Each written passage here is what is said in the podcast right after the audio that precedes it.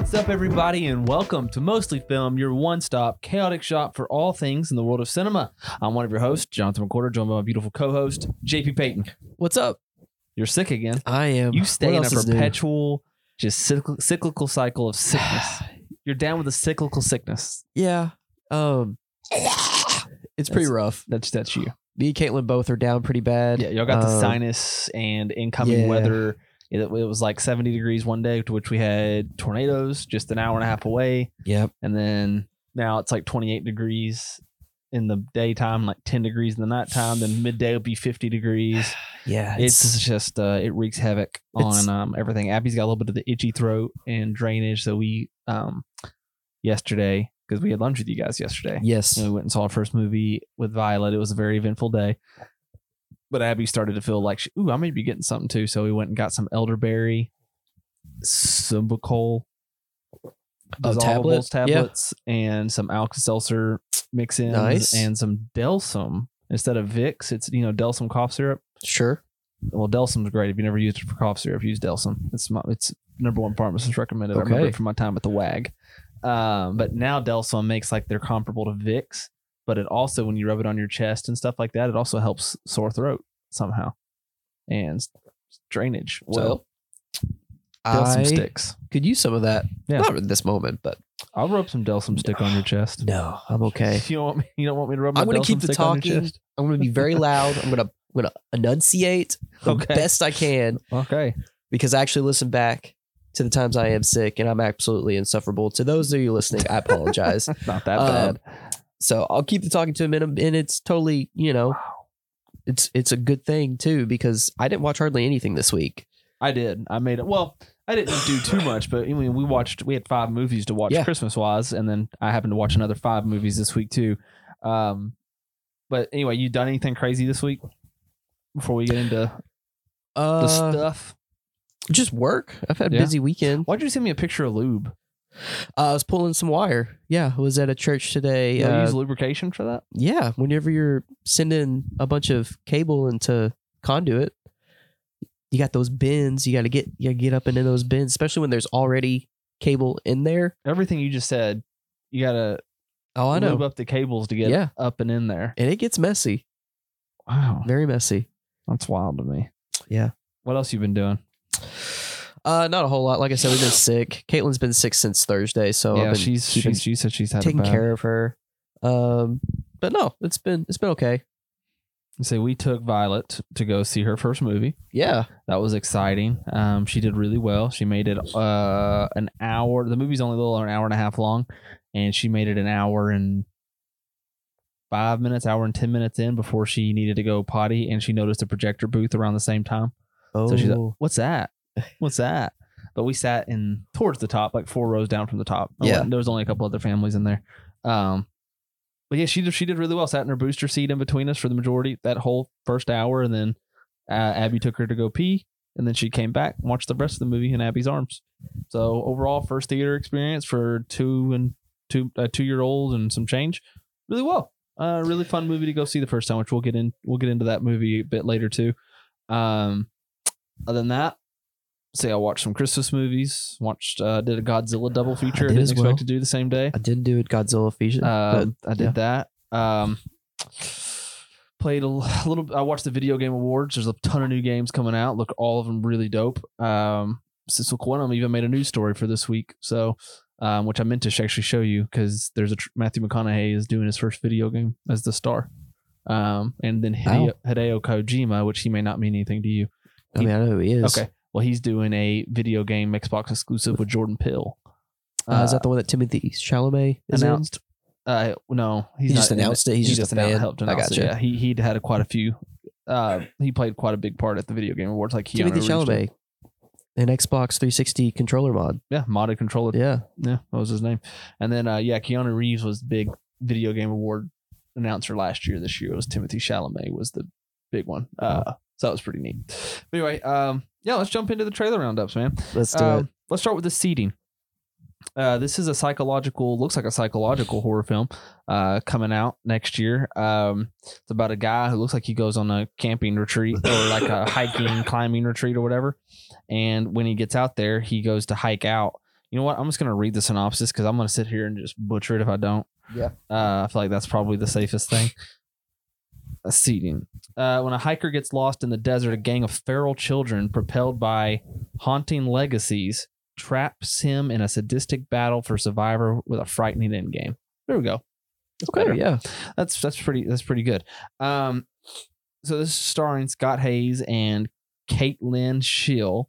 Um, feel like I'd seen her in something else before. same, and I feel like I've seen him in something else before. Oh, Venom, Minari, Jurassic World, Antlers, Midnight her? Special. No, him. Okay. I know Old Henry, Only the Brave. I've seen every one of those movies, so I've definitely seen this guy in some stuff.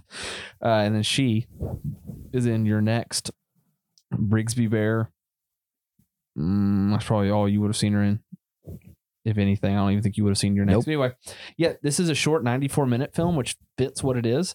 Uh, this kind of reminds me of The Hills Have Eyes, but a little less gruesome, maybe. Okay. But this looks this looks like a lot of fun. It's not a horror movie. I mean, it is, Yeah, I mean, but it's not like a I don't know. To me, this is like a fun horror. I don't know how to make that sound right, but like you could do this movie. I think Yeah, I, I actually, I'll, I'll plan on watching this one. It looks really good. it looks well made. The It looks concept is like, it's like the it's like a horror movie Goonies. That's like the way it made me feel. Like if the Goonies was a horror Okay. film somehow, Yeah. but the Goonies are the one terrorizing this guy.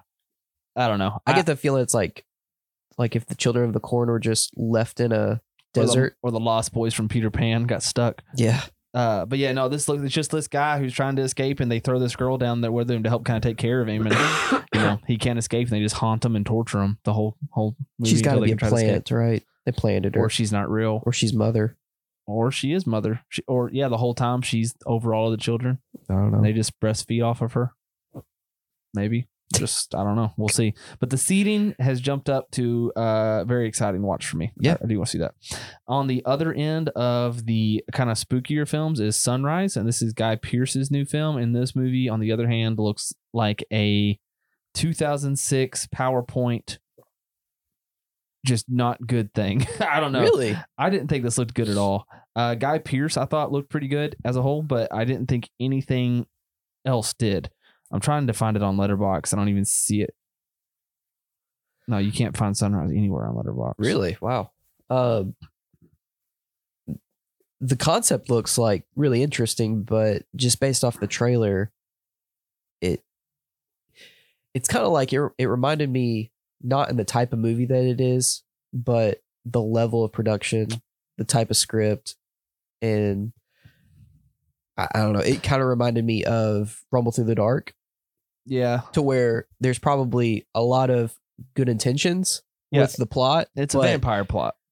To me, that's what I got out of it. Okay, So yeah. Guy Pearce seems to be this like traveling, like a Quaker, just like yeah, like like a Van Helsing almost kind of guy. yeah, But he's not, and he's warning these people about this evil, and they take the sheriff's but kind of controlling them though. yeah, he's here to investigate this cult, but also, yeah, like dictate this town. Yeah, And this cult sacrifices people to the woods, and the woods come out there and they let this guy go. And then now all of a sudden he needs to feed on blood, and these other people get keep keep getting taken to this tree after him. So to me, it's like they're turning people into vampires, and you know this town's going to turn into a vampire town. based off the trailer though, I didn't get the vibe that he was an actual vampire. They it was kind of like a witch, like like witches back in the day, like where he was accused to be one, even though he might not have been, and these people saved him because they left him out. So why is he drinking blood?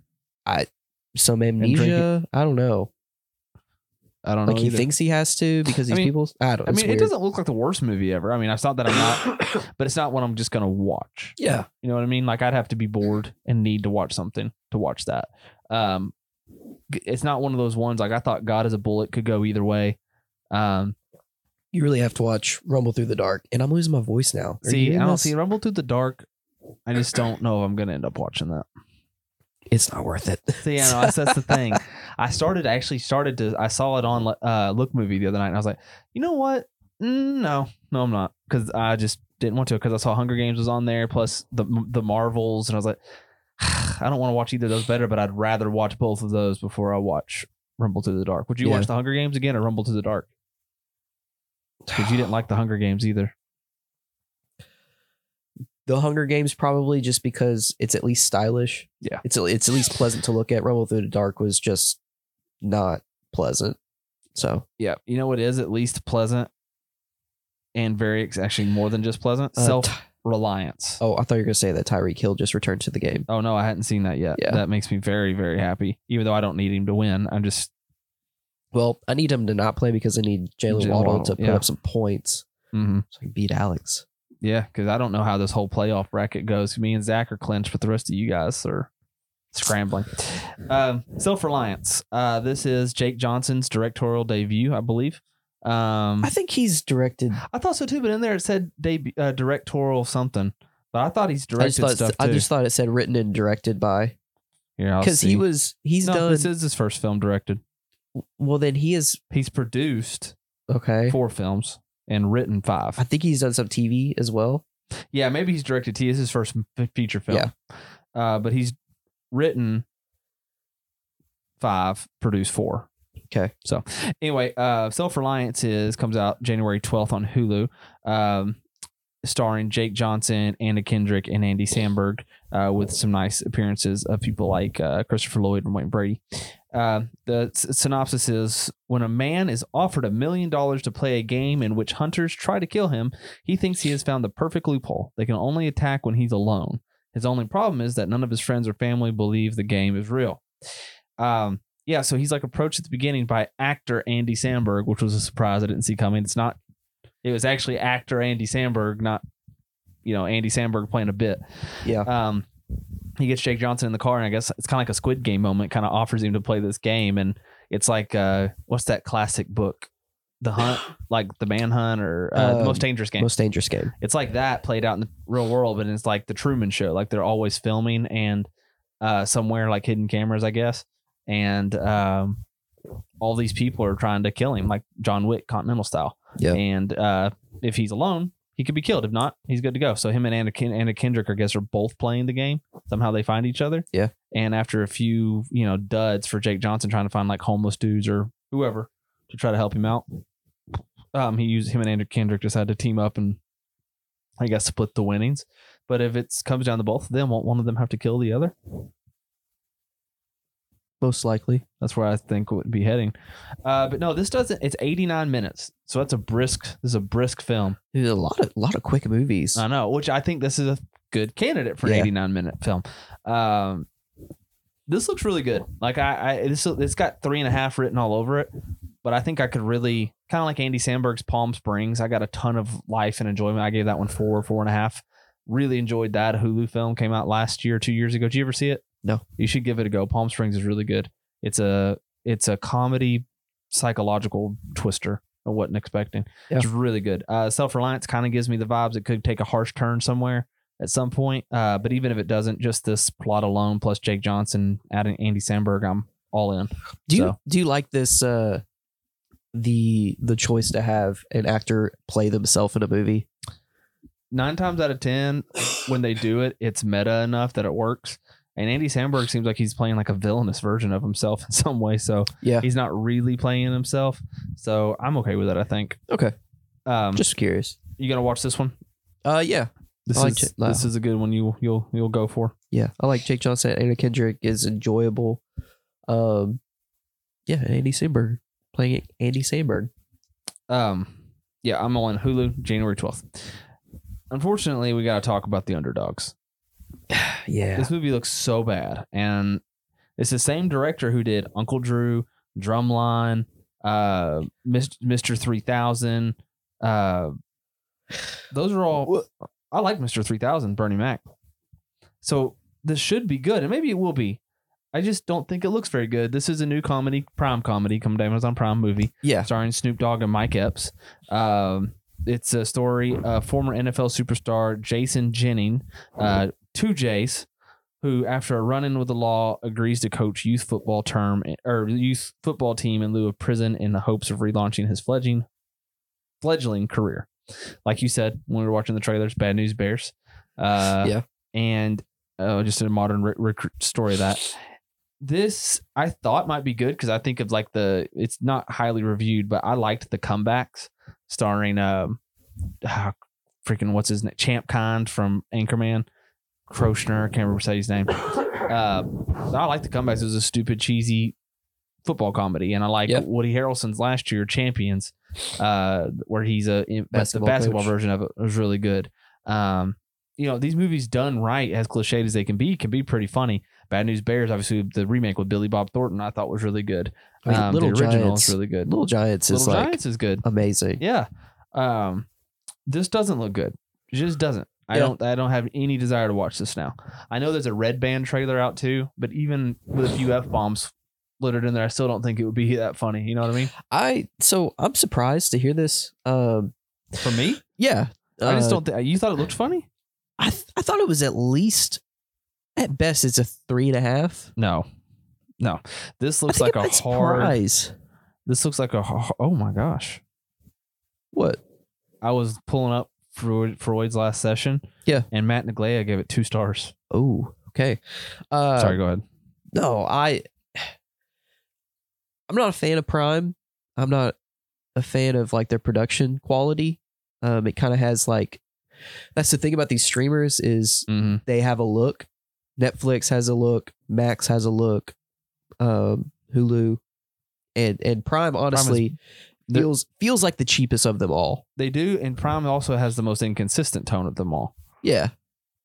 Um, but I thought at least Snoop Dogg's like performance seemed consistent. Yeah, I didn't have a problem. Actually, that was that was a surprise. I thought Snoop Dogg actually looked all right, which How I do you didn't. feel about ex- Mike Epps though? I mean, Mike Epps is Mike Epps. I'm never. I mean, he's just universally Mike Epps. Okay, well I'll hold out hope a little bit. You Uh, can watch that one and let me know how it is. yeah, yeah. So, all right, our last trailer is Freud's Last Session. Um, comes out for this Christmas, so just a couple weeks. Uh, this is a long freaking synopsis. Uh, on the eve of the Second World War and at the end of his life, Sigmund Freud invites iconic author, author C.S. Lewis for a debate over the existence of God. Exploring Freud's unique relationship with his lesbian daughter Anna and Lewis' unconventional romance with his best friend's mother, the film interweaves past, present, and fantasy, bursting from the confines of Freud's study on a dynamic journey. So the skew of Letterboxd, it's not even out yet, and it's all super negative. I can see this movie being overwhelmingly deci- divisive. Yeah. Um, because depending on where they go, because I just looked up a Christian Christians like this movie. Apparently, some Christian reviewers Okay. um, and a lot of LGBTQ people do not. Yeah. I can see this film, and I don't, and this doesn't seem like the kind of film that's going to make a stand. I don't really feel one way or the other. I No. just think it probably is going to be too open ended for this culture, especially when you have an Anthony Hopkins led movie that's going to catch spotlight. and it- C.S. Lewis, for better or for worse, of what you mean, of what you think about him, because of the Chronicles of Narnia, and even beyond that, like Mere Christianity, Screwtape Letters. I feel like those are pretty like outside of core Christianity. People know have heard of Mere Christianity at least. literary classics. Yes, Yeah. the Great Divorce. I mean, C.S. Lewis is not a unknown name. You know I mean, what I mean? there's a there's a, a it wasn't Broadway, but like there's a production of Screw Tapes Letter. Like that is Right. yeah, like C.S. Lewis is a household. I mean, well, household name's a stretch, but it, you if if someone says the name C.S. Lewis, it's gonna people are gonna probably know who it they're is. gonna recognize it. Yes, and obviously, I, I would say, arguably, if you went to a high school or just even around your work, and you said, "Who do you who do who do you know more about, C.S. Lewis or Sigmund Freud?" People are going to say C.S. Lewis. Yeah. So, I thought the I thought the trailer looks good. A little a little all over the place for my, my taste for the for a trailer. Yeah. I didn't honestly. I didn't track that it was C.S. Lewis till the end. I wouldn't have until he because the only time they say it's at the beginning he said welcome Mr. Lewis. I knew ahead of time. Yeah. Looking up the trailers that it was C.S. Lewis. I wouldn't have caught it either until the end. Um this is my kind of film though. I, I enjoy like in, in Matt Neglia, which I like from Next Best Picture, he said both the performances are incredible, the dialogue are incredible, the movie just doesn't rise to their level. Yeah. Uh, I don't know what that means because I haven't seen it because that's kind of a loaded. I, I get what he could be saying, Yeah. but if both of their performances are incredible and their dialogue is incredible, that's enough for me. Um, it- but it's probably and it looks like it's not just a one location. You have flashbacks to war and stuff like that too. I don't know. It's and it's not as long as you would think it is. Take a stab. How long do you think this film is? uh, one, one ten. One eighteen. Oh. This at, at trailer. This I had this pin for like 140 like long, Oh, wow. too long. Yeah. But uh, no, hundred, you know, just two hours, just under two hours long. Um, this is something I'll definitely watch, and I think I'll probably enjoy. Um, definitely gonna give it a go. So, where where, where do you stand with this? I this is not not really my type of movie. Mhm.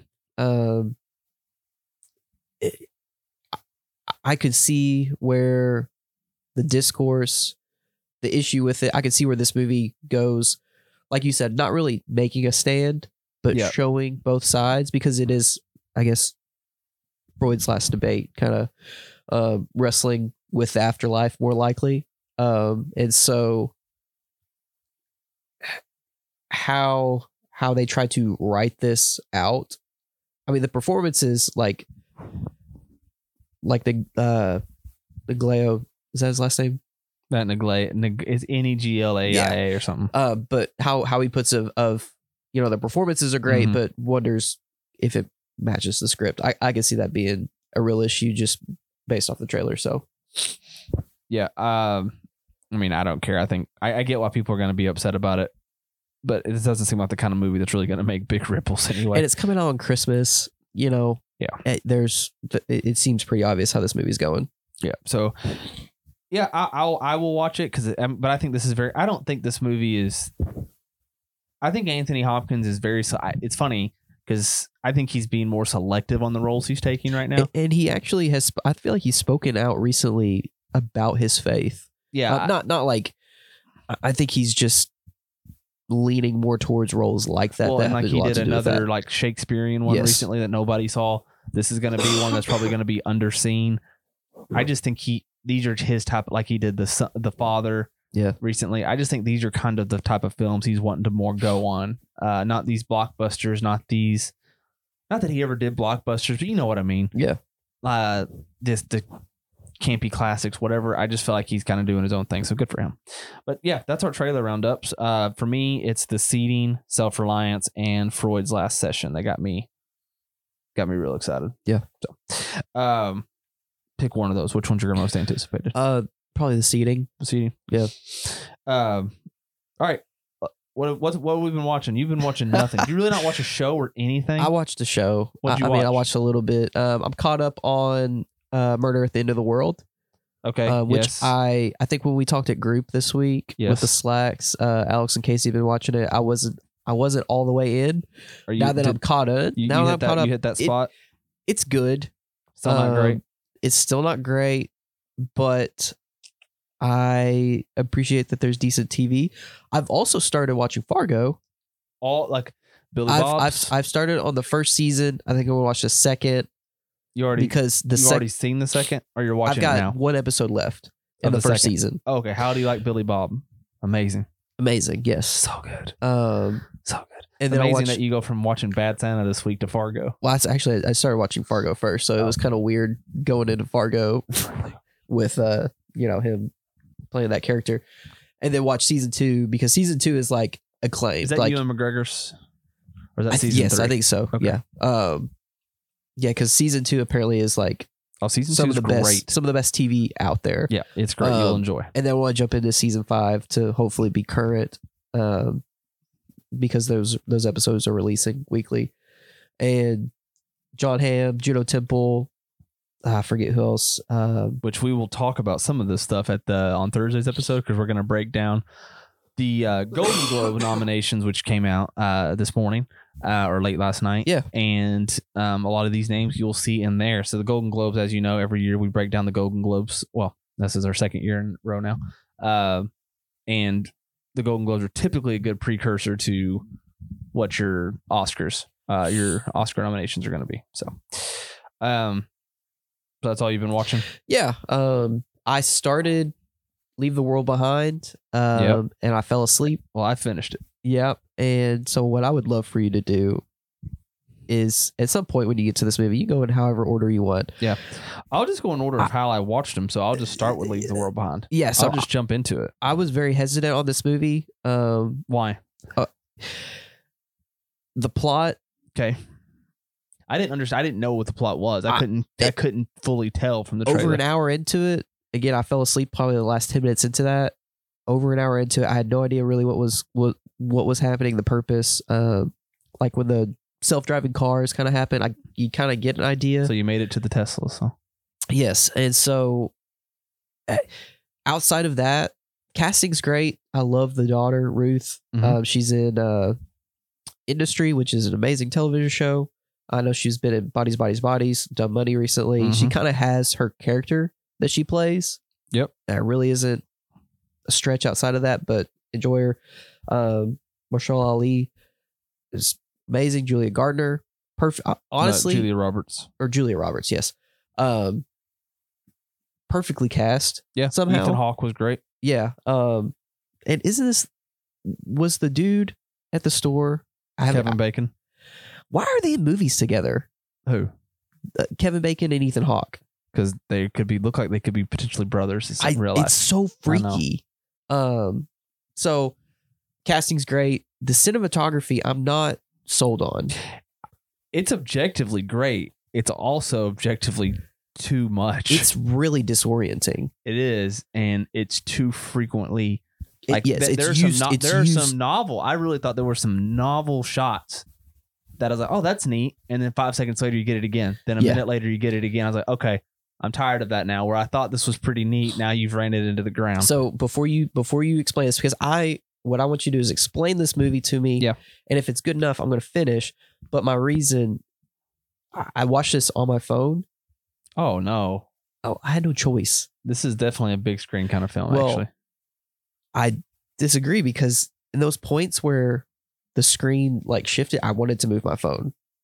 oh, see, I was having the time of my life up here. It, it so it kind of gave me because I think this is a tech takeover type of movie, Yeah, and I I don't know if it's intentional. I don't know whatever, but I felt myself wanting to move my phone. Like this, this representation of like see- no, technology. can see that. technology is controlling me. I want to move my phone, yeah. Uh, it's a stretch, I'm, but- not the target audience for that. but pitch it to me. What's going on? All right. Well, I'm just going to read the synopsis. Uh, first of all, in Letterboxd, uh, there's no going back to normal. A family's getaway to a luxurious rental home takes an ominous turn when a cyber attack knocks out their devices and two strangers appear at their door. So the film centers around Julia Roberts and her family, which is her Julia Roberts uh, plays Amanda. Her husband is Ethan Hawke, who plays Clay, and her daughter uh, Farrah Mackenzie, who plays Rose, and her son, uh, who's played by Charlie Adams. His name is Archie. They basically go off and uh, do an impromptu. Airbnb is not the right way to do it, but I guess it is kind of an Airbnb. I mean, it's rich, rich people It's- Airbnbs. Yeah, it's not like I said. They never called it Airbnb. It's like multi-million dollar, like sh- in the middle of the freaking hills. I, I think they want to the say it was like a thousand, eh, over a thousand dollars a day. Yeah, it was. Uh, Because at it one was point he was like. It was twelve fifty. yeah, Yeah. crazy. Twelve. Yeah. So it was like stupid, insane money, and it was And- like these like multi-level, like what what what you would see like the parties at Babylon in the movie Yeah. Babylon, like those kind of like Hollywood. I, I f- I found it hilarious that uh, Julie Roberts' uh, characters like this was her idea. Yeah. and it, the movie opens kind of with her just disgusted with the world, and she's Yeah. like, "I want to get away." Yep. And so she books this place. So, anyways. Yeah, and it is secluded. It's in the you know. I mean, Yeah. it's it- it's like it's a Long Island. yeah, it's in Long Island, eh, but it's like way out in the woods. Only like super rich people are out there, and the houses are like miles apart, but they're out there still, so you're not super secluded. Kind of like us. Us is a good example. All the houses in us. Yeah. they're all around the lake. They're all around, are secluded from the town, but they're all there, and in you know driving distance if you need them, but not right on each other. Anyway, so they decide to do it. They go out there. Um, they have a great first day. Uh, but the girl notices that there are the, the daughter notices there are a lot of deer outside. They're looking at her, staring at her in the bushes. One, two, three, four, five. It's like, oh, this is kind of weird. I didn't really think much of it. I, I didn't even see this except for the trailer we discussed a while back about this film. I so I didn't really know anything about it. I was like, are the deer here? This gonna be like the happening or some sort of like PETA movement or like global warming crisis. I, I couldn't tell. Uh, thankfully, you don't get to sit on the deer too long because um, before you know it, there's a knock on the door after the kids go down for bed. Ethan, uh, Ethan Hawke and Julie Roberts go to the door, and there's a there's a couple at the door, and it's Mahershala Ali, uh, who plays GH, and his daughter Ruth, who's played by M- Malaya. Am I saying that right? M Y H A dash L A Malaya. Okay. Yeah. Um, and they are allegedly the owners of this house. And Julia Roberts, it's hard to say. They never fully answer is she racist? Is she not racist? She's definitely not racist. I think she's maybe She's just very Biased. interesting. untrusting with a slight prejudice bias, like a stereotype bias, maybe. She she does say, "Why should I believe that this is your house?" Yes. Which Well, is she very doubles down on this. I don't know how far I got. She doubles down on it and makes it all but clear that it's because they're black. Uh, I think she brings it up. And, Jama- and Ma- Malaya calls her out on it. So yeah, yeah, yeah. So- anyway, so they're at the door. Julie Roberts said he won't let him in. But Ethan Hawks is like, let him in. He GH explains to him or, Mr. Ali that like, hey, obviously we don't want to be here anymore than you want us here. Um, this really is our house. Let me come in and prove it. Um, explains who he is. Explain that all the communication radios went out, cell phones went out. Uh, everything's kind of dark. Like something's gone wrong. We don't know what it is. Please let me in. So they let him in the house. Um, Ethan Hawke and uh, Julia Roberts talked for a little bit about it, and Ethan Hawke's like, basically, we're not going to send him out. He knew where the key, or he had a key to the locked cabinet. It's like this is his place. I believe him. Um, so she kind of go. Julie Roberts kind of goes down there and she grills him about his past. He's he's kind of vague about what he does. He just helps super rich clients, and he's like a part of the Philharmonic. Um, so he's wealthy and worked his way up to the upper echelons, but he has a lot of these wealthy clients. Is all you really know about him. Um, so they end up staying the night. They talk a little bit more, or they talk a little bit more. Stay the night. Next morning comes around. Um, they're gonna go try to uh, see what's going on out in the world because the when you turn on the news, it's nothing but uh, you know, emergency broadcast uh, that something's gone wrong. Seek shelter. Blah blah blah. Uh, no cell phone service. Uh, but when she wakes up this that morning, Julia Roberts has a shocking couple of news flashes on her phone that hackers are responsible for it and that it was an EMP nationwide attack and that all communication lines are down everywhere. Um, and then she couldn't prove it because it went away. Um, she tells this to GH, and GH starts to unpeel a little bit more of his story, saying that one of his clients is like one of the wealthiest people in the world this is where I stopped. Yeah. and that he made a joke a year or two ago prior to this that oh I've had a great time but I got to go meet with the evil cabal that runs the world. Ha ha ha. And he thought you know they laughed about it. Ha ha ha. But he got a call this night or the, uh, the night but when they were on the way into the island and said hey man I need you to move. And he never said how much money it was but he said it was a lot of money for him way more than normal over to this account. And um, you won't hear from me for a while. He's like, oh, okay. And he said, uh, he told me to take care of myself. But he said the way he told it to me was like in a, he almost felt sorry for me. Yeah. Um, and he said that he immediately went back to thinking about how this, how connected this is to the rich and powerful. And before all this stuff happened, he has to move all this money around. It kind of gave him this ominous warning, like, take care of yourself out there, you know? And I should mention on the way into town, uh, on the way to this retreat before any of this happened, Julia Roberts and them saw Kevin Bacon stacking stocking up on doomsday supplies basically and uh just hold bookmark that for a little bit later Yeah. Um so he's explaining this to julia roberts and in the meantime ethan hawke's character decides he's going to drive into town while Mahershala Ali's at the house so they have someone there and um he's going to drive into town see if he can get some help see what's going on um because they're like This happens before. i thought that conversation where she tells him this happens while he's out on the road No, he he. It's right after he comes back because it's the next part is the flood. It's all I know. Because he sees the dead body. at the house next door. I thought I thought Ethan Hawke left before that. I thought the flood was later because he comes back and then Yeah, Ethan Hawke goes out. yeah. So That's whenever the noise and the plane yeah, crash. Yeah, yeah, yeah. So this conversation that they're having, I thought Ethan Hawke was gone during all this, and then when he comes back and then he tells his part of it, that's when out. the next. He's out vaping with the daughter. No, that's later. Yeah, Rob, I was just watching it like 30 minutes ago. one of our timelines are off. Doesn't matter. The same pr- same premise stands. So all this is happening. I guess it doesn't really matter in the timeline. And in this time, Ethan Hawke, at some point in this 24 hour span, Yeah. goes into town. Uh, there's nothing there, not a single other car on the road. Um, he gets lost out there because he's no GPS. He's not familiar with it. He sees this Hispanic woman on the road. She's like pleading with him for help about something, but he can't understand her, so he tries to drive off. In the background, you see, which I wasn't sure what it was at first. I thought it was like a gas bomb or something. It's like this drone in the air, but you didn't know it was a drone dropping what looked like was red gas. What I thought it was going to be red gas or something. They ended up being all these pamphlets that was in like Iranian that said "Death to America." Um, so he's gone for hours, and once he finally gets back, he brings it in, says he got lost, and you know, shows the pamphlet, and his son's like, "Oh yeah, this means death to America," and it's Iranian. So they immediately they immediately believe this is a terrorist attack, and like Iran or Iraq or somebody's responsible for it, right? Except for Mahershala Ali, he's a little skeptical that it's that easy and stuff like that. Yeah. So, um, and this is maybe where my timeline's off. So the next day, you know, goes and um, Mahershala Ali's like, well, I'm gonna go up the next door to this next my neighbor's house to see if they have what he was going for was a satellite phone. Um, and when he gets there, he notices there's stuff strewn all out in the yard. He thinks it's a little odd. He goes in, uh, gets a satellite phone. Satellite phone doesn't work. So that means our satellites are out, which is much bigger than just the on ground EMP. This is like big scale stuff. So you can see the, Yeah. the gravity in his face. Um, as he walks to the back porch, um, in the backyard, sees the, it's not, not the ocean, is it? Uh, I think so because it's Long Island. I couldn't like, tell because there's a big bay, like the final, Yeah. the final scene of the movie, which we'll talk about later. There's, I couldn't tell if it was a bay or not, but or just like a big lake. wasn't sure.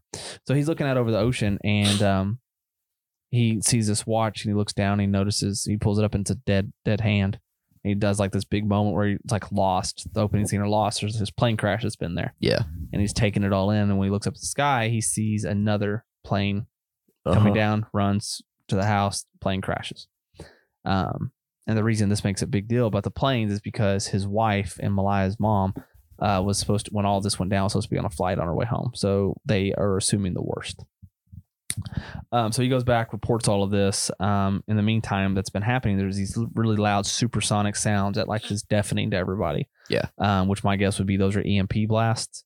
Um, just I don't know anything about Yeah. cyber terrorism, but from Call of Duty and movies, EMP blast apparently could sound like that. Um, and so the family decides that they're going to have to just leave the white family, which is Julia Robertson. They're just like, well, we're, we can't Yeah. stay here. We got to go. I don't necessarily believe you or trust you. We're going to take it, go try to get back into the city. And Mahershala Ali tries to warn them, like, you know, this is real. And if everything we suspect is, the city's the last place you want to go. So they go, nobody's on the roads. They get there and they see this big mass pile up basically of, or not, doesn't look like they're wrecked. They just stop and they see all these cars. So they get out and it's just a sea of white Teslas. Just Yeah. all, then the closer you look, they're crashed, they're crashed, they're crashed. And she starts looking at them and notices it says self driving. She turns around, sees another one coming down the road, and tells everybody to get back in the car real quick. They get in the car, throw it in reverse, barely dodge it, and it crashes into the other one. Then you see more coming down the pipeline, and you realize that because of the terrorist attack, uh, or part of the terrorist attack, is like all the self-driving automation stuff is on the fritz, and Where someone's using it controlling block- it. Yeah, controlling it to block busy intersections where they can't to or from, cutting off a line of, you know, coming and going. Smart. Um, so they head on back to the their uh home away from home, I guess. Not their home, home not home. Explain what happens and maybe that's when Mahershala Ali opens up. I think that's Yeah. when he tells them all that about his friend who was in the cabal. Um there's also the daughter and the son, Archie and Rose, find that shed Yes. um, and that's that, that's a pivotal point of the film that comes back at the end. Okay. I don't Um, remember everything that was in the shed. So Just a bunch through of like hunting stuff: ropes, axes, bows. Okay. a pile of leaves that looks like someone's been sleeping there. Okay. Uh, which that never gets fully answered. Just so you know, I'm not still sure about that. Um, and from that bunker, you can see. Oh, You putting it together? I think so. From that bunker, you it's a straight line shot to this brick house that no one knows anything Okay. about. Um, but now I think I understand why it's a straight line shot to that brick house. Um, fun note to add to: the daughter is obsessed with Friends, and she made binge watch this whole series, except for the final episode, and all the EMP went out, so she can't watch the final episode of Friends. She's just bitching the whole time. She can't watch it. Um, and you know, sad for her. Um, so and this girl the daughter keeps seeing all these deer increasingly more in volume too like 10 20 30 40 50 deer everywhere um and one night um, Mahershala Ali and Julia Roberts are drinking inside together, and they're actually finally bonding for the first time. Did you make it here? No. And yeah, yeah. This is whenever they're explaining. just the two of them. Yeah. yeah. And they uh, like, you know, I'm finally warmed up to you. Oh, good, I finally warmed up to you too. And he's like, well, let me show you something. And he takes her to this like giant record room where they just have like thousands of vinyls records, and they start dancing together. Blah blah blah. At the same time, Ethan Hawke is hanging out with his daughter uh, Ruth. Ruth Malaya at the pool, and they're smoking a blunt together, or a- I think it's like a marijuana vape pen. Actually, look more like it, and um, over by the pool. So everybody's getting to know each other. The other two kids, they, you know, are up asleep, and everybody's getting to know each other. And then Julia Roberts and Mahershala Ali start dancing together and holding each other, and uh, they both like we're both married. We can't do this. and they don't do it because then he opens up about his wife in the plane, and Julia Roberts comforts him, not sexually, just like you know. Yeah. Yeah, they talk about it, and then um, Malaya's like, "You're a professor. Have you ever boned any of your students?" And he's like, "No." He wasn't quite that blunt about it, but like, no, it's not not kind of my thing. But also kind of, kind of vibes. Uh, but they didn't get to talk too too long about it because all of a sudden these the sound happen or it's these flamingos come and land in the pool. Uh, did you make it to the flamingos? No. they hear this big shuffling. They get up and they look, and all of a sudden there's all these birds come run in the pool, and it's flamingos. Uh, they hang out in the pool, and it starts pouring down rain. Uh, and then the sound goes off again. Uh, they have to cover their ears and whatnot. And everybody goes kind of retreats for the night, goes back to the rooms. And Malaya tells her dad, like, I want you to sleep with me tonight. I'm scared. Yeah. Dad says, you know, and he's like, she's like, I think uh, Clay wants, Ethan Hawke wants to have sex with me. He's like, what? She's like, well, he didn't say that. I don't think he would because he's not that guy. But I could definitely see him doing that. Is is kind of like a, just a shot Yeah. at him a little bit. She's just like, I don't trust these people, and he was like, Well, I do. I'm going to trust them. Where you know where the we may be the you know we basically may be Yeah. a new family because of the world, and we're gonna have to learn to trust each other. Um, and in this night, Julia Roberts went switched switched to her scene. They're all sharing their bed together, and she notices her son is really warm. And you notice early in the movie he has a tick bite. He pulls a pretty large infected infected tick off his leg. You probably saw that. That was earlier in I the don't film. remember it, but yeah. Because you remember when him and the sister go running through the The- woods yeah. he pulls a tick off his leg, a pretty big one. Um, so she, they thought it might be that, but when he wakes up that next morning, he's like, "Ah, I don't feel so good." He's not warm anymore. He spits up blood, and then starts easily like pulling out his teeth like they're brittle. All of his teeth just starts pulling them out. He does because he can't understand what's going on. So his mom makes him stop, and that's when they decide they need to go get help. And they were, and he's like, "Well, there's two." Mahershala Ali's like, "Well, there's two people that I think can come help us. Let's go see Kevin Bacon first. So they go to Kevin Bacon's house, which his name is Danny. And he said he's a doomsdayer. Uh, he helped build part of this basement down here. I know, you know, how crazy he is. If anybody has the medicine or something, we need to be this guy. So Ethan Hawke, the son, and Mahershala Ali go visit him. Um, when they get there, he's basically like, I'm not helping you all. It's the end of the world. You have no clue how bad it is out there. Uh, you know, kick rocks, basically, Yeah. grabs him with a gun. Um, Mahershala Ali and Clay try to talk to him about it, Mahershala Ali gets mad, points a gun at him. So they're having the standoff. Clay ends up having to use his like diplomatic to calm him down. Um, and he's explaining that, hey, listen, we're not the enemy, it's the Iranians. And he's like, Kevin Bacon's like, no, it's the Chinese or the Koreans. And he pulls out the pamphlet and shows it to him. And Kevin Bacon puts his gun down, sits down, smiles. He's like, basically, like they've, this is, they're creating chaos because he said his friend who is in intelligence, uh, they sent the, in other, like Florida. So this has happened all over the United States. They have those same red pamphlets, but in different languages and different promos. So he said, whoever it is doesn't want to be known. They're just creating misinformation. Um, and they start talking about the symptoms of this guy, uh, the son losing his teeth, and it's some sort of form of audio, aud- some terrorism, and it's it happened in Cuba before. So he gave the kid some medicine. It's supposed to help him. Um, and he gives them a heads up. It's like, hey, you know, I'm not opposed to helping you all in the future, but y'all should go check. I can't remember the neighbors' names were. Uh, he goes, you know, I helped you build your basement, but he said the guys you're closer, your your closest neighbors have like, uh, like nuclear shelter, like Yeah. ready to survive for a lifetime down there. You should check them out. Um, so while they're over there doing this, out this is probably takes the course over hours. Um, you have Malaya and Roberts and Grace that are or uh, Rose that are still back at the house, and they can't find the daughter Rose anywhere. Um, and the night before when they were talking as a family, she's like, "I'm tired of waiting." She's made that random statement, "I'm tired of waiting," and no one knew what that meant. Well, she disappears. No one can find her, so they go on the hunt together to go find the daughter. Um, never do. Um, but in the meantime, they're out there. Uh, all these deers corner uh, Malaya and just stare at her. And then this giant freaking buck, this giant buck comes up to her, and it looks like they're about to like maul her to death. There's Yeah. like a hundred bucks out there. And Julia Roberts comes in. They just had a pretty tense fight um, while they're looking for Rose. And she comes out there, starts acting crazy, like scaring them. Then they Yeah. do it together. They have a bonding moment. They hug and they laugh, and they say they're going to go find Rose together. And Julia Roberts catches the eye of the house that's right across from this line of view from inside the shed. And she starts walking that way and says Malaya to come on. And she's like, Malaya, Malaya. Malaya's frozen, staring across this open venue. Yeah. And when you look over there, Julia Roberts goes and looks and she freezes and just holds her hand. And then it pans out and nuclear clouds are in the air going off in bright New York proper. You just see one mushroom cloud, one mushroom cloud, helicopters flying in the air, shooting machine guns and dropping missiles. So it's just chaos, literally. And then it flips to the girl, Rose. She is found, she is in that house that you can see from the shed. Yeah. And she opens this door and it's this literally like nuclear bunker. She goes down there. They have food to last for who knows how long, years. Uh, got aquaponics, you know, like a garden, all sorts of stuff. Like these Is this people, the start of Biosphere? maybe this is where they way bigger and nicer in Biosphere. Yeah. And then she finds this DVD collection. Guess what she finds? Friends. Friends. She turns it on, sits in front of the TV.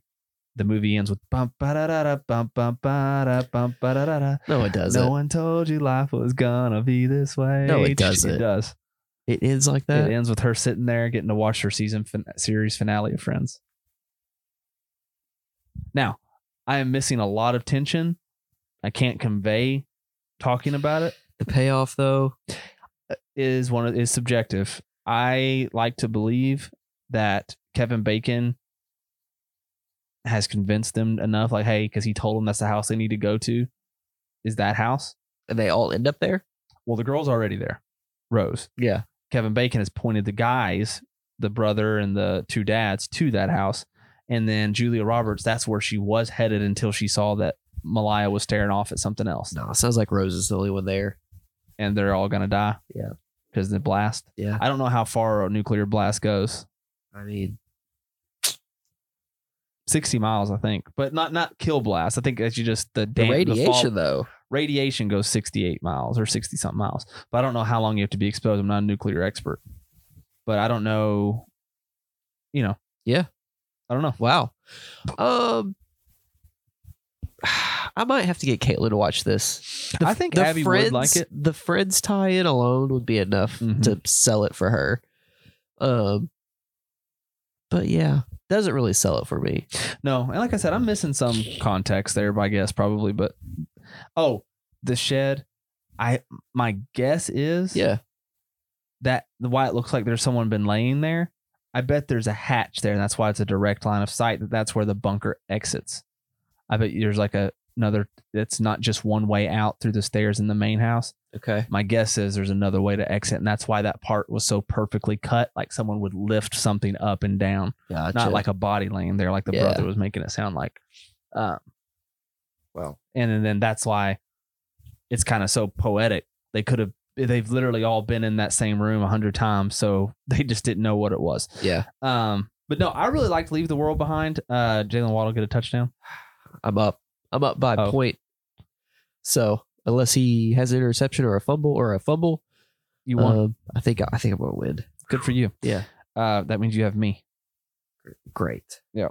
Um and it's a two week period It's a, it's, a it's not just one Yeah. week. It's two full weeks total score. Um, anyway, so leave the world behind. I gave four stars. I really enjoyed it, but because of some of the ambu- ambiguity and because of the, I don't. it used to be that films like this were a dime a, or like a rarity. Now they become a dime a dozen, where everything is so subjective to how you want to end. I just wish filmmakers would go back to making a stance and just Yeah. end making like here's how I want the film to end, so here's how I'm ending the film. Um, I don't know if this has source material or not. It feels I like thought it was based off a book. I was gonna say this feels like a novel. Yeah. Um, so maybe this is how the novel ends. So good for you for keeping it. But at the same time, I just kind of wish that I feel like we just get so many of these films with open ended endings. Um, I just want to kind of go back to people making a choice. But Okay. as a whole, I really enjoyed this film. I was entertained from beginning to end. Uh, it's a lot of different genres kind of mashed into one. Um, if anything, that's my biggest critique. It had a lot of different things going for it and never fully explored all of them. So I'm left with like a really good film that I just kind of was left wanting Yeah. for in some ways. But four stars, I really enjoyed it. I would watch it again. All right. Uh, next film. Um, there's something in the barn. let's let's I- fly through Oh, these because we, not we much already. to say. I know that was a long, Yeah. di- deep dive, but uh, so this movie sucks. Um, traditions die hard. An American family fulfills their dream of moving back to their roots after inheriting a remote cabin in the mountains of Norway. There's a surprise waiting for them. So this stars uh, Martin Starr. Uh, it's really the only person I know of this whole film. Um, there was one other actor I want to name, uh, Cal Helevang Larson, who plays Toraj. Uh, he was actually really fun. I enjoyed watching him in this film. Other than that, um, so this film is literally about what it says. Some great uncle died allegedly, and they inherited his barn in Nor or super nice house in Norway and the barn that's attached to it. Um, what they don't know is that everybody who's lived in this house gets murdered by the barn elves, uh, which are these little elves that live in this barn. And all throughout Norway, they have this holler. If you need help, they do this like little scream. Um, they can be friendly. They don't like loud noises. They don't like change, and they don't like bright lights. Which So these gnomes are just known to be barn real. elves Barn elves are just known to be real to all people. lore, It's lore. lore. lore. Okay. Uh, very some people believe them. It's kind of like Santa Claus or Krampus or you know whatever the Loch Ness monster. Yeah. There's lore, but no one can prove it. Um, but anyway, this little boy sees the barn elf and tries to befriend it, and kind of does for a little bit, and then. You know, while they're moving into this place, they want to turn the barn into a bed and breakfast, uh, holiday themed bed and breakfast. That actually pisses the barn elves off, and then full war breaks loose um, because one of the guys says, you know, in order to for the elves to forgive you, you have to make them the special dish. Well, his dad eats the special dish, so he gives him this like soured fish special that they have, but it's like some sort of like Christmas dish they're supposed to eat. Well, the elf finds it insulting, and they declare full on war. And you know, the family riot, ri- riles together. They go to war against the elves. There's some really funny, gruesome deaths in the film, which were enjoyable. Um, there's some some comedic moments where I chuckled, but as a whole, I gave this two and a half stars just because there's just not much to it. Uh, like there's something in the barn. It's barn elves, and they team together after one almost dies. He lets his cry out, and all of a sudden you have 25 elves, and they go to war. Then in the downtime, they eat and drink and fart, and it's like you know, Yeah. it's it's a it's a it, it's like it tried too hard to be a campy Christmas film Yeah. instead of just being a fun Christmas film. Like Violent Night was a fun Christmas film Yeah. that didn't try to be campy. Uh, and it's going to be, a, I, for me, feels like it's going to be a classic now, which we'll talk about Thursday. But uh, there's something in the barn does not do that. Uh, I was very disappointed. Um, I didn't hate my time with it. Two and a half stars. I mean, there's some enjoyment there, but if, if you've been listening to this for any length of time or you know me, two and a half is pretty low rating for me. yeah, it is. Um, so I, I, I didn't I didn't have the greatest of time with it, but I didn't hate it. You know, there's just not much there. Um, next one, I'll talk about Wish. Uh, this is Disney's latest film, uh, theatrical film, uh, 2023. Um, it's very short, 95 minutes long. Uh, be careful what you wish for. Asha, a sharp-witted idealist, makes a wish so powerful that it is answered by a cosmic force, a little ball of balanced energy called Star, and it is a star. Together, Asha and Star confront a most formidable foe, the ruler of Rosas, King Magnifico, to save her community and prove that when the will of one courageous human connects with the magic of the stars, wondrous things can happen. Um, I gave this film three and a half stars. Abby gave it two and a half, but has bumped it up to three cents. um, Out of pressure. no, Okay. and it's got a 2.7 overall. Um, the ratings are all over the place for this film. Um, it's a kind of a return to form for Disney. There's a lot of 2D anim- animation. We don't get a lot of 2D animation Yeah. from Disney anymore. I like that. There's a lot of 3D animation Then there's a lot of hybrid animation, and then there's like Spider Verse kind of stuff in there too. All of that I loved. Visually, this movie is incredible. It looks fantastic. Uh, the songs are also so different. Like it's not it's not the normal like Disney like Encanto like you just can immediately sing along to like I'm just gonna play a clip so it won't get copyrighted. So just a quick clip so you can. You've been deceived. Is not the man. Okay, right. So there's that, and then like this is the big one. But it's not where we belong, and I may be young, but I know. Okay. I think this is the I mean, I still think we Fast could get copyrighted. that the stars to guide So that one's all right, right? But it's all like, Ju- so Julia Michaels, you know who that is the artist singer. Abby loves Julia Michaels. She composed and wrote all the songs for this film.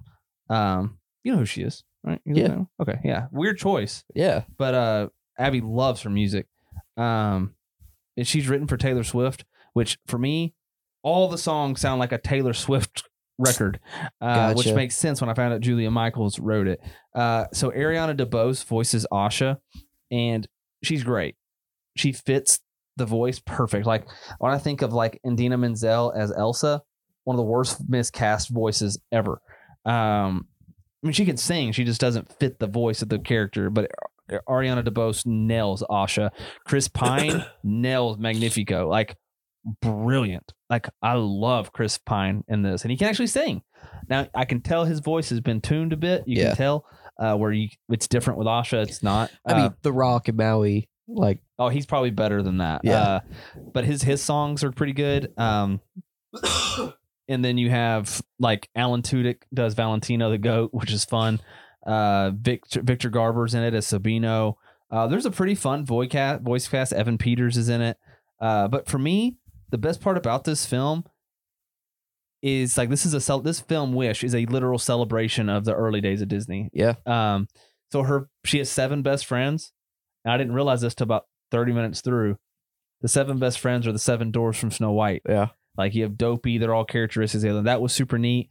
Uh, the villain King Magnifico is a gender swap of Maleficent. Yeah. his powers are the same, and even he does mirror mirror on the wall multiple times.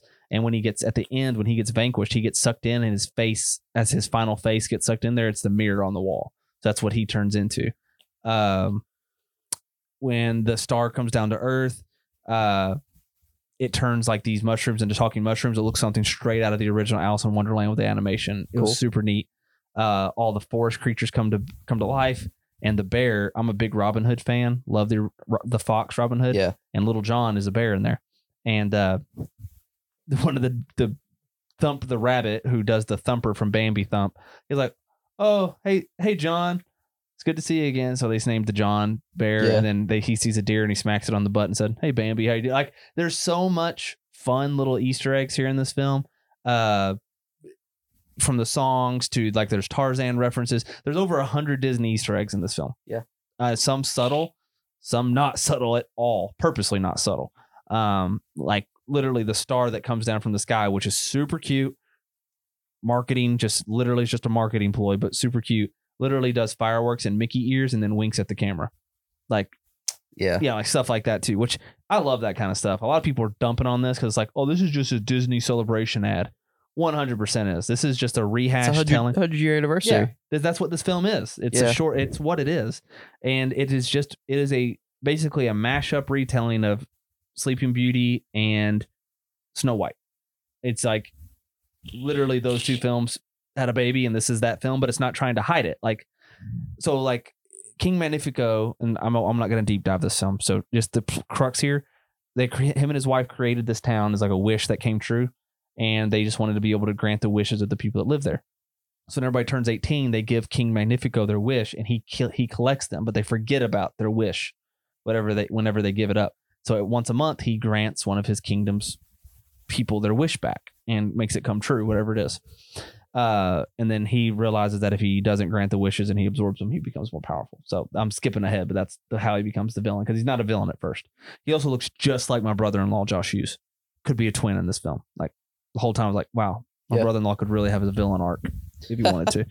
Uh, but like at one point, he's like, this one guy's name was Peter. He goes, huh, you want to fly and fight pirates, huh? No way. Uh, to the to the frying pan for you, Peter Pan crushes it, and then he's like, oh, you want to be a nanny and fly around with your umbrella? Pop that dream, Mary Poppins. Uh, he does like the like so many fun Easter eggs for me. Like I just had a really good time with Wish. Three and a half stars uh, is is a low rating for me for a Disney film. Yeah. but I would watch this again. Violet loved it, um, which is obviously all that mattered to me for her first movie. So this will always hold a special place for me now. Uh, I get the hate, I really do. I don't have a hard time just like when Abby said two and a half stars. Like I can see that.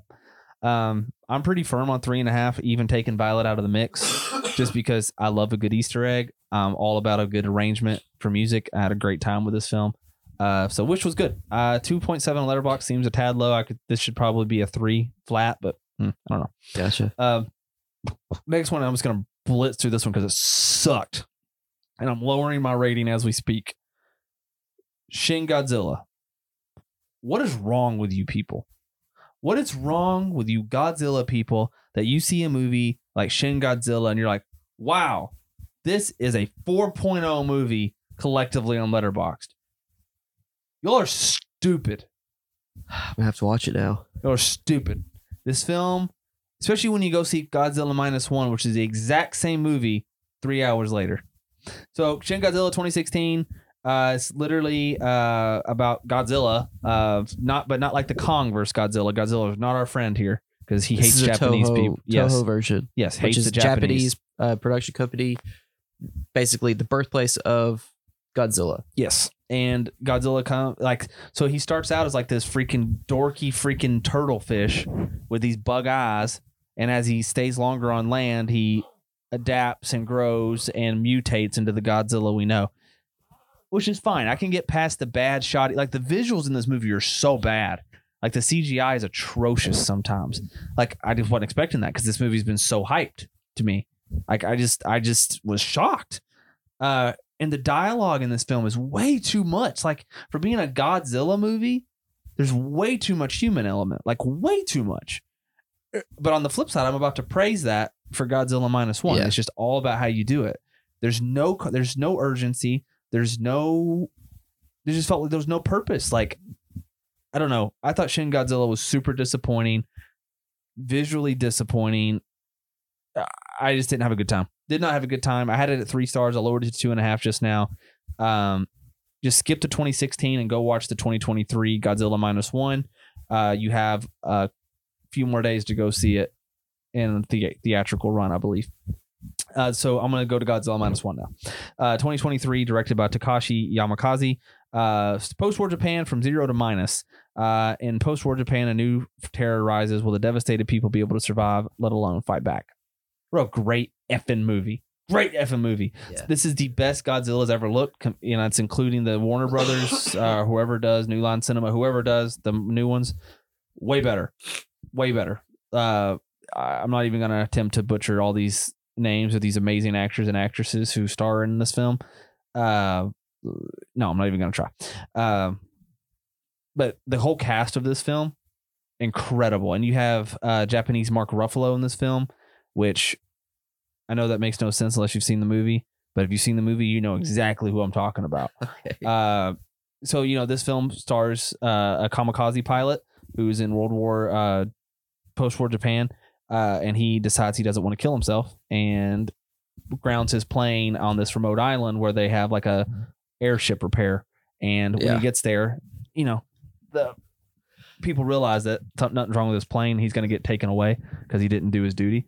And that night, a small well, when I say g- small, it's like he was still the size of a T Rex from Jurassic Park, if not probably bigger, yeah. shows up on this island and kills everybody there except for uh, the main guy, Koshi, and uh, air pilot, uh, air mechanic. They live, but the air mechanic blames him for everything because he didn't. And you know, I've heard this movie described as kind of Ocean's Eleven like.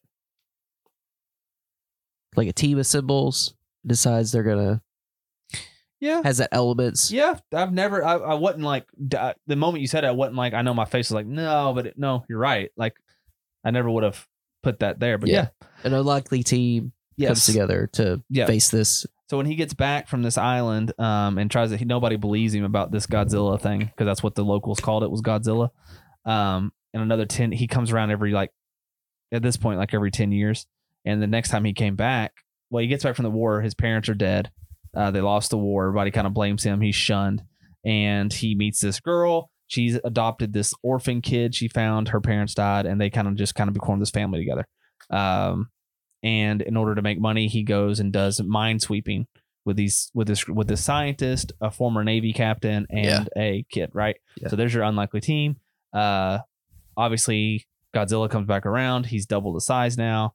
He wreaks ter- terror on the town. Goes back to the ocean. Uh, Godzilla comes back again.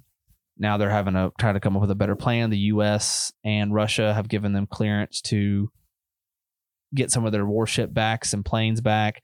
They hatch a plan. Godzilla comes back. He's massive now. Uh, their plan fails. He comes back one more time. Now he's like Godzilla, you know, and they have to try to bring him down. Um, so I don't want to spoil it because it was really good, Yeah. and you should watch this film. I- I but will. for me, the the visual effects in this film were stunning. Uh, for having less than fifteen million dollar budget, Yeah.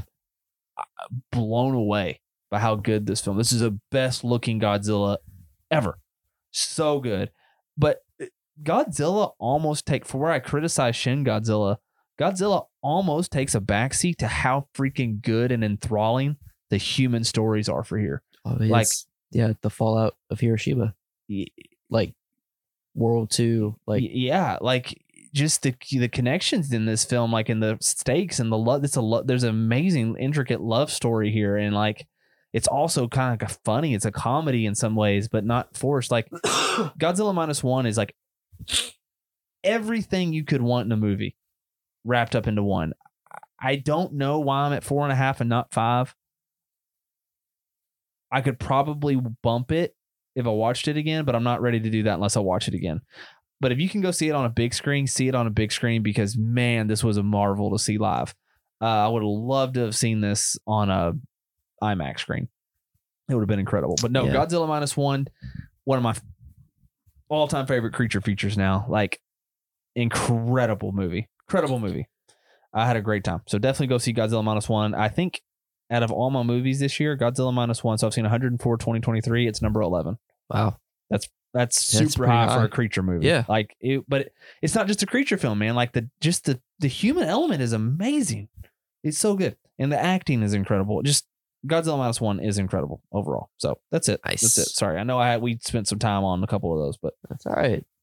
Watched Uh, a lot of movies, a lot of new movies. I did. I did. Uh, so let's jump into the news.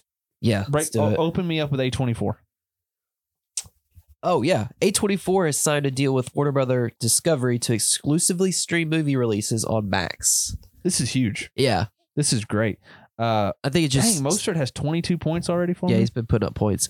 Um, yeah, I think it just uh, it solidifies not only A24's popularity with fans that Warner Brother would would seek them out and Yep. do this, but it also on the other side, like A24 is is like I don't, I don't know the exact word, but like they are intentionally trying to grow their enterprise in a sense, uh, wanting Which to do more action. It's wanting- good and bad. Yes, I'm yeah. not sure. Now, I'm fine with A24 somehow making tasteful action an A24 Yeah, no, action that's- flick. You know yeah, what I mean? They will. But I could also see it going the other way. yeah too. if if everywhere all at once like that that to me it, it's a drama That's what you mean, sci-fi yeah. but like that's it's an like action dream scenario. but could you imagine like like sicario to me Mhm. feels like it could be John an Wick a24 honestly, honestly feels like it could be A24 in If a that, way. if it that would feels be like the that would be the Lionsgate. line. Yeah. But, you know, I could I could see it. But no, this is huge, and I'm glad to have somewhere I can watch all these films. Yeah. at eventually, that's going to be super good when we do A24 in review. So, uh, you know what else is coming? Saw 11. Saw 11 is coming. Uh, and unfortunately, they're teasing 12, 13, 14, 15, 16, 17, 18 as well. Uh, have you seen any of the Saw movies? uh i've seen like the first three I mean, they're not bad films. Yeah. Uh, but I this franchise seems like it's just on its last leg, but it's It- got it, rejuvenated. it feels like one of those things where Chris Rock almost killed it. yeah it feels like one of those things where a company has ip hold of over it, Yeah. and they have to release some stuff to to keep hold of it, or else somebody's gonna snatch it and probably do it better. Well, So- Saw 10 had pretty great reviews. Uh, but they, Surprising. I know they lost it with Spiral, the prequel with Chris Rock, and that was terrible. I watched that one; it was awful. Uh, but are are you? Uh, I'm assuming the Saul story doesn't do anything for you because you're not torture porn kind of guy either. I mean, Torture porn's your jam. I, I mean, I, I, don't, don't actually I don't mean seek it out. pornography, but No, no, you know no. what I mean by torture porn. Yeah, it's it's excessively gory. Yeah. Um, I don't seek it out, but I It's like- can. It's like would you rather for for sadist. Yeah. Yeah. Um, so this next story is odd. Disney is bringing many titles to Netflix in 2024. I didn't attach the list because it was long, but stuff like Lost, Prison Break, not like Disney, Disney, Disney, but like their ABC, Like ABC. Fox properties. Um, it's odd to me Um. in this world of all this streaming. Well, I mean, you're seeing competing. it. I I mean, this is this has been a streamer trend recently. Um, Max recently let go a lot of their titles that have now been showing on Netflix. Actually, Yeah, um, Insecure is one of those that like didn't have like a suits moment, but yeah, I mean, people that had never seen it before are now getting a chance to because it's kind of been this HBO exclusive. yeah. Um, and so, you know, I I think it's just a way for them to make money. It's kind of like this royalties like type of benefit for these these companies to make money. So, and hopefully the actors and director, all these people that were that involved in with them Yeah. too. Yeah, maybe it'll give me my Lost revival I want so bad. Who knows? Uh, it'd be awesome if Chuck got another revival. Well, that's been one of the one of the upsides to the suits thing is that so many people have been pushing because I don't know how the show ended, but I- Suits is awesome. yeah, I don't know if the show ended the way that people really No. wanted. It did not. And so there's been a lot of talk of like either a spinoff or whatever. And it sounds like the actors, everyone involved have been fine, except up fine with it, except like obviously Meghan Markle. Yeah, which you could do it without her. Yeah. Anyway, um, so Zachary Levi, uh, on if he could return in James Gunn's James James Gunn's DCU in a new role like Sean Gunn, uh, and then this is this was his response. When you're the brother of the guy who runs DC, I guess you get to play who you want. Yeah. People have been dragging old Zachary Levi a lot lately. Not only is he get He's making dragged it for pretty being, easy. yes, not only does he get dragged already because of his conservative vocal Yeah. conservative Christian Republican reviews or re- views, but also because he says stupid stuff like this all the time. He's not wrong. He's saying what everybody's thinking. As soon as I saw that Sean Gunn was cast as Maxwell Lord, which was Pedro Pascal's character from Wonder Woman, um, I was like, "It's James because he's James Gunn's brother." Like he's I mean, saying what we're all thinking. Sean, Sean- Gunn's Sean a great, Gunn's- he's a yeah. good actor. And he I does agree. well. He does well in James Gunn stuff. I agree. I just immediately I did think the same thing. Well, duh, he's gonna, but not like in like a. I guess my tone is not Yeah. how I thought. I was like, well, duh, I knew he was gonna get cast as something. You know what I mean? So Yeah. it's not that I don't blame Zachary Levi for that because he ousted basically all of them, which is finally the probably the final straw that Gal Gadot's for sure ousted as Good. Wonder Woman. Yeah, I think so too. Gal Gadot, I think, just isn't a great actress. I- but yeah. well, that's a conversation for another day. Um, I would definitely star uh next to her though in a romantic film. Um, but that's for another conversation too. Uh, anyway, uh, do you like Zachary Levi? Not, not, not. Do you like his take here, saying it Uh, as a celebrity, or do you think this comes off as petty? it comes across as petty Yeah, in his too. position, someone in his position. Yeah, I guess those American underdog checks as Kurt Warner aren't coming through. Yeah, I guess so. Um, Timothée Chalamet, we talked about him earlier. Yeah. He calls Tom Holland quote the ultimate Riz master. Wow. Yeah. I kind of believe it. Timothée Chalamet, although he's an amazing actor on TV, I don't think he. I don't. You don't feel like he has Riz? I don't think he got it. you think Tom does? Like- yeah, I mean, he's pulled off Zendaya for all this time. exactly. Hmm. Yeah, He I has don't, I ama- hate- Tom Holland has amazing golf swing. I'm very jealous. does he? Yeah. he plays golf. Oh yeah, he's really good. Hmm. Could he go play like at PGA? Uh, he's played like some pro ams. Done Oh. really well. Shocking. I didn't know that. Um, you know, so who know what else has done really well? Who was that? Godzilla Yes, minus one. they, Uh, them. I don't know. he so this last weekend, uh, Godzilla Minus One earned 8.3 in the film's second week, uh, or the second U.S. weekend, a 27% drop, one of the lowest drops of 2023. Third, actually, lowest drop. I looked up later of 2023. A Godzilla foreign language film, no English, Yeah. is one of the best weekend drops of the year. Yeah. That's insane. A, For a, movie foreign language film. for a movie that has been like word of mouth almost Oh, yeah. exclusively. grassroots campaign Yeah. basically this this was literally the like the marketing for this the they've already come out and said they thought this was just going to be a thursday through sunday pool Yeah. limited and now it's extended three weeks past and it's just So killing it excited. Yeah. I'll, I'll probably do a weekday like viewing of this. now, you don't have much longer I know. only playing until the 14th I can swing it.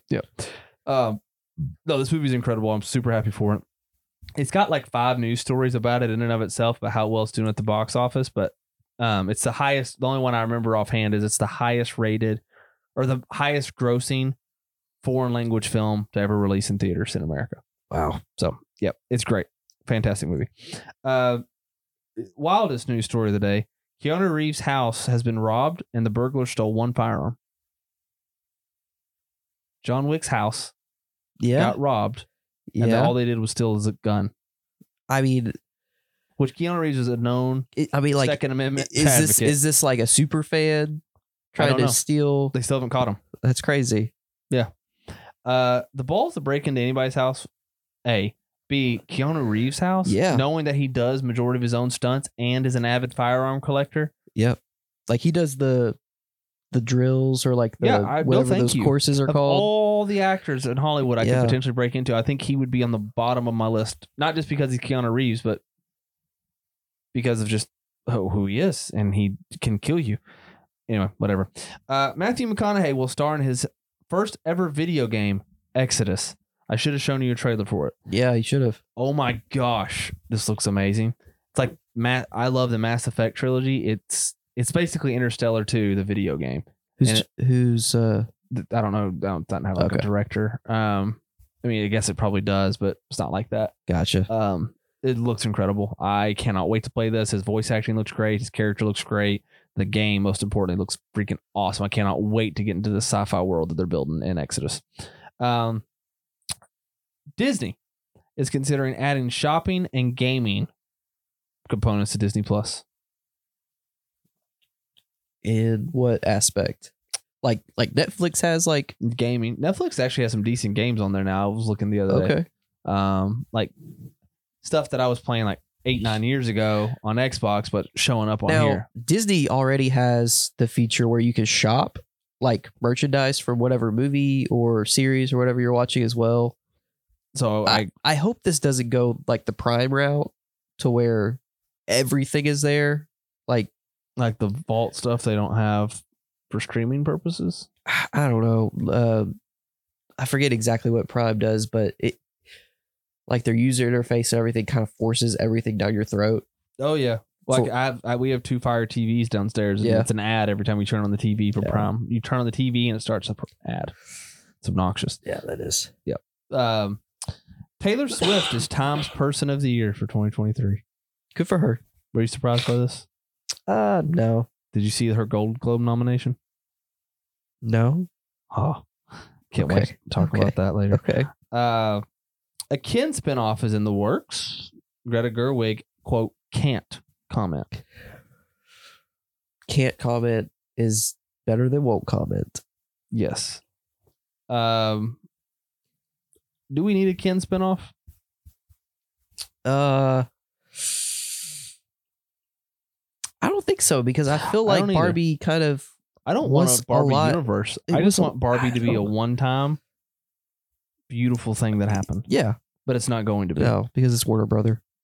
Uh, eh, they're just they're going to run this into the ground. Yeah. uh which is which is sad. Um we got a first look at Sasquatch Sunset, starring Jesse Eisenberg as a Sasquatch. Quote, full makeup, full body hair, no lines. I grunt, but no lines. This is a new Ari Aster film. I mean, this sounds awesome. Yeah. Uh the first look looks great. Yeah. Uh, Ari Aster, Jesse Eisenberg, Sasquatch. Sign me up. I need no more details than that. So I'm, I'm all the way in. Uh, last couple of news stories. Hugh Grant. This this is my favorite one. I think of the night. Or is the last news story too. Hugh Grant says he hated playing an Oompa Loompa and Wonka. Who could have seen that coming? I couldn't have hated the whole thing more. He states it was because the mocap was like a crown of thorns, very uncomfortable. Uh, Hugh Grant, the fact that he's playing an Oompa Loompa and Wonka is just hilarious to me. A and B, the fact that he didn't have a good time doing it is also just just feels so Hugh Grant. Uh, I don't have the news pulled up in front of me because I've been dialed into this uh, Tennessee Miami game that Will Levis just put him one up. On the two point, on the two point conversion. But in the news, is there also the fact that the director would send? Naked Oompa Loompas. Yes. I mean, you got to give him the like that. That feels like Leto, like dead rats to Margot Robbie. yeah. Vibes. Who directed that? Uh, Wonka. Wonka. It was. I don't know. I'm not sure either. I don't remember. Doesn't matter. Um. Oh yeah, he did make another one since then too. Dang, this is a great game. Looks like. Yeah. Uh. But anyway, Uh, Yeah. Paul King directed Wonka. gotcha. Paddington. Uh, So he's the Paddington guy. yeah, yeah. Um. That's it. That's all our news stories. That's all of our what we've been watching. What I, Jonathan's been watching, and uh, Yeah. our trailer roundup. You got any closing thoughts? no, I don't want to talk anymore. Well, you can rest your voice for a minute. Uh, we'll be back Thursday where we discuss uh, some of the Christmas movies we watched, like Christmas with the Cranks, The Santa Claus, Jingle All the Way, The Family Man, Bad Santa 2, and Violent Night. Uh, and we also will break down the Golden Globe nominations and kind of give our thoughts on some of the key ones and uh, based on that, who we think may be some winners and some snubs um, in the process. Yeah. Uh, so we'll see you guys Thursday. Uh, like us, review us, tell us how great we are. Leave us a uh, five stars. We strive for fives, baby. Strive for fives. Uh, we'll see you soon. Bye, guys. Bye.